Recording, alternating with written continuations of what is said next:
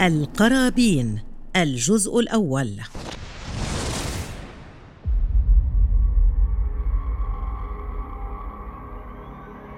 قديما في التاريخ وتحديدا في الديانات القديمة هناك طقوس كان يتبعها الأقدمون في تقربهم للآلهة فكانوا يصلون لتلك الآلهة وكانوا يدعونها ليحصلوا على النجاح في حياتهم.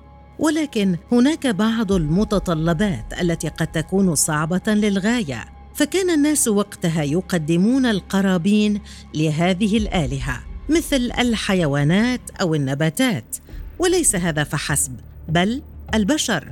نعم كانت هناك أضحيات بشرية ولكن كيف ولماذا؟ هذا ما سنعرفه.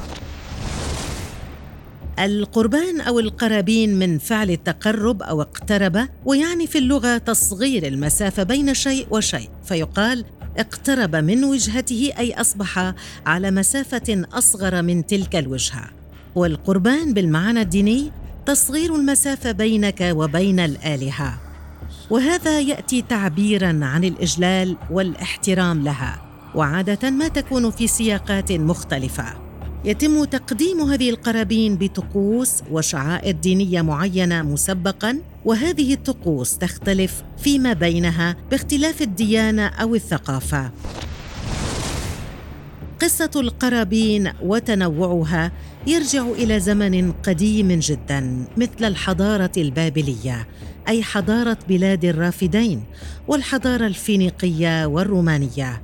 هذه الحضارات اشتهرت بتقديمها للقرابين الحيوانية مثل الأغنام والأبقار والأرانب وكل ما يمكن أن يأكله الإنسان.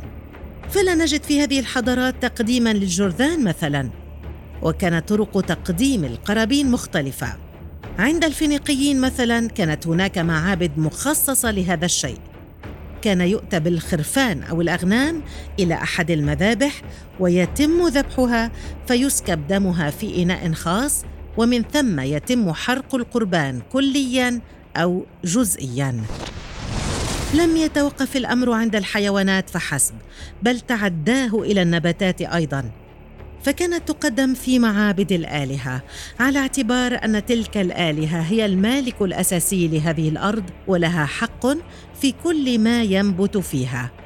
فمثلا بلاد ما بين النهرين كانت تقدم مختلف أنواع الفواكه والخضار بشكل يومي كرد لجميل آلهتهم أو لسداد دينها عليهم. لم يقتصر الأمر على حضارات المنطقة الشرقية من البحر المتوسط بل وصل إلى عند العرب أي شبه الجزيرة العربية فكانوا يقدمون المآكل من حيوان ونبات وبالطبع مجوهرات وملابس وعادة يتم وضعها بين أقدام الصنم أو الآلهة مثل آلهتي اللات والعزى. هذا النوع من تقديم المجوهرات كان له فيما يبدو أصل ممتد إلى العصر البرونزي فكانت المجوهرات والأباريق ومختلف أنواع الأسلحة ترمى في مجاري الأنهار تقديرا وشكرا للآلهة. إلى الآن يمكن أن نسمي ما ذكر سابقا بالأمر الطبيعي أو حتى بالجميل لكن أمر القرابين تعدى كونه حيوانيا أو نباتيا أو ثمينا ليصل إلى البشر. البشر يعتبرون قرابين تقدم للآلهة بشكل منتظم. يقال إن القرابين البشرية بدأت عند الإنسان القديم ففي أحد المواسم كانت قد شحت الأرض بما فيها من موارد فخف تواجد الحيوانات والنباتات القابلة للأكل وعليه قرر أحد الشعوب أن ياكلوا البشر فأعجبهم طعم اللحم البشري. ولهذا بدأت حكاية تقديم القرابين البشرية.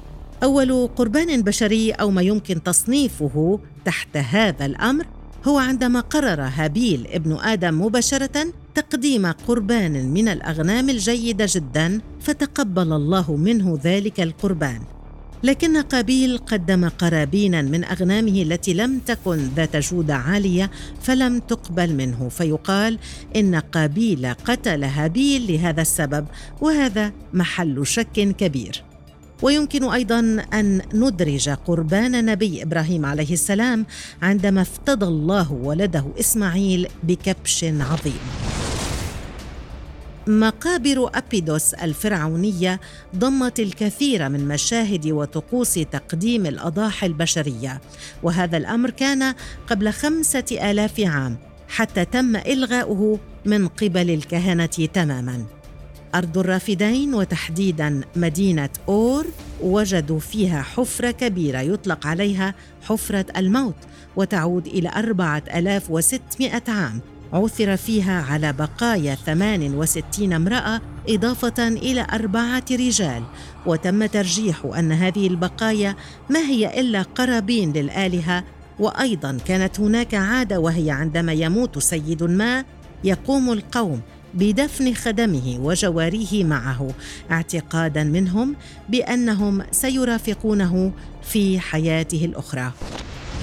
القرابين البشرية لم تقتصر على الحضارات القريبة فقط بل كان لأوروبا نصيب منها.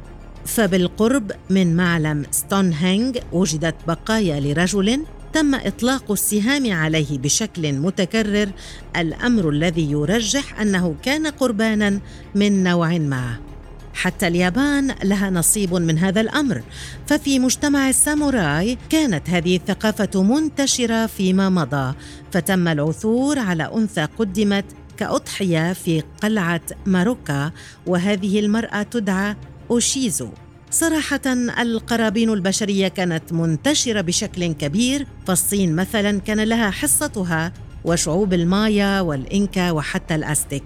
فكانت الكثير من النقوش تشير إلى تقديم هذا النوع المرعب من القرابين. لكن المرعب أكثر أن هذا يحدث في عصرنا هذا في بعض القبائل البدائية. هذا ما يمكن أن نسميه القرابين البشرية التي اندثرت. لكن هذه القرابين بقيت مقتصره اليوم على بعض القبائل.